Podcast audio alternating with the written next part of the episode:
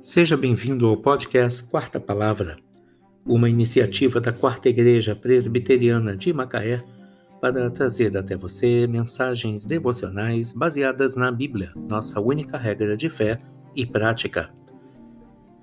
Nesta quinta-feira, dia 7 de janeiro de 2021, veiculamos da primeira temporada o episódio 285 intitulado A Soberania de Deus, baseado em Jeremias 32, versículos 40 e 41. Farei com eles aliança eterna, segundo a qual não deixarei de lhes fazer o bem. E porei o meu amor no seu coração, para que nunca se apartem de mim. Alegrar-me-ei por causa deles, e lhes farei bem. Plantá-los-ei firmemente nesta terra de todo o meu coração e de toda a minha alma.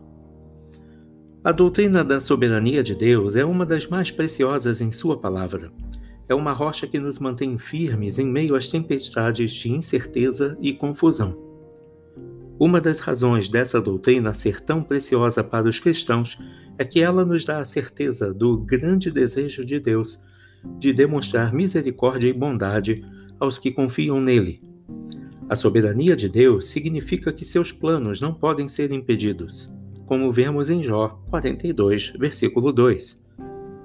Nada, absolutamente nada do que acontece àqueles que amam a Deus e são chamados segundo o seu propósito tem o intuito de prejudicá-los.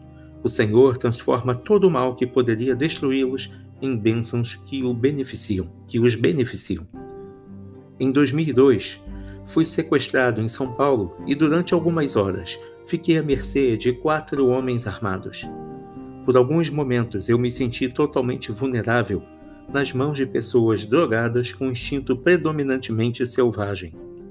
Mas rapidamente recobrei meu autocontrole e relembrei que estava seguro nas mãos de um Deus soberano. Quer eu fosse libertado ou morto, tinha certeza de que a vontade do Senhor prevaleceria. A soberania de Deus é uma verdade gloriosa porque oferece esperança para o futuro, energia emocional e espiritual para o trabalho, força para os momentos de desânimo e compreensão de que nada que venha acontecer conosco, com nossa esposa e nossa família, escapa à visão e ao controle do nosso Deus, sempre presente, que nos ama profundamente.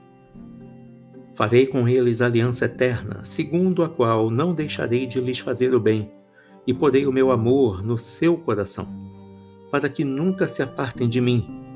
Alegrar-me-ei por causa deles, e lhes farei bem.